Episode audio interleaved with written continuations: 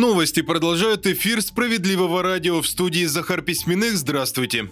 8 миллионов человек, именно столько россиян имеют долги за жилищно-коммунальные услуги. Такие данные приводят в Федеральной службе судебных приставов на основе количества исполнительных производств. Выходит, что все эти люди являются уже злостными неплательщиками, и дела дошли до суда. Проблемы с оплатой коммунальных услуг связывают с падением реальных доходов населения. При этом эксперты отмечают, что есть и те, кто специально уходит от погашения таких долгов, например, из-за недовольства работой управляющей компании. И в продолжение темы ЖКХ в России отменят комиссию за оплату всех коммунальных услуг. Об этом рассказали в Государственной Думе. Там пообещали рассмотреть эту инициативу в приоритетном порядке и напомнили, что уже приняли ее в первом чтении двумя годами ранее. По словам парламентариев, в случае одобрения закона банки могут понести даже некоторые убытки, но этот вопрос согласован и с правительством, и с финансовыми организациями.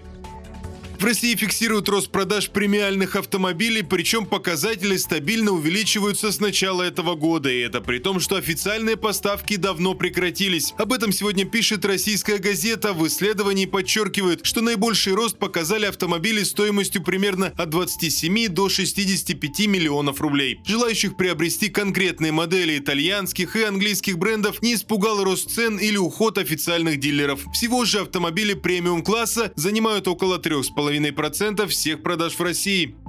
Продолжат выпуск новости Центра защиты прав граждан. Добились перехода на более выгодный вид пенсии и дополнительных выплат. Все это про наших правозащитников. Они помогли одной из жительниц Пскова. Все началось с того, что Ирина Юрьева вышла на пенсию по старости. При этом у женщины онкозаболевание, и она уже давно получает пенсию по инвалидности. Ирина Юрьева решила перейти на выплаты именно по возрасту и обратилась с соответствующей просьбой в соцфонд, но получила отказ. Чиновники заявили, что не хотят переводить на другой вид пенсии в интересах женщины. Якобы якобы выплаты по старости будут меньше, чем она получает сейчас по инвалидности. Ирина Юрьева засомневалась и обратилась в Центр защиты прав граждан. Там напомнили, если человек имеет право на два вида пенсии, он и волен выбирать, на какой перейти. Ирина Юрьева была уверена, что выплаты по старости дадут ей больше выгоды. Юристы Центра составили и направили жалобу в прокуратуру и обращение в соцфонд с просьбой перевести женщину на пенсию по старости и еще раз проверить правильность всех начислений. Сразу после этого законное желание Ирины Юрьевой было наконец исполнено. Кроме того, ее пенсия увеличилась на 2000 рублей. На этом пока все на данную минуту. Не переключайте волну.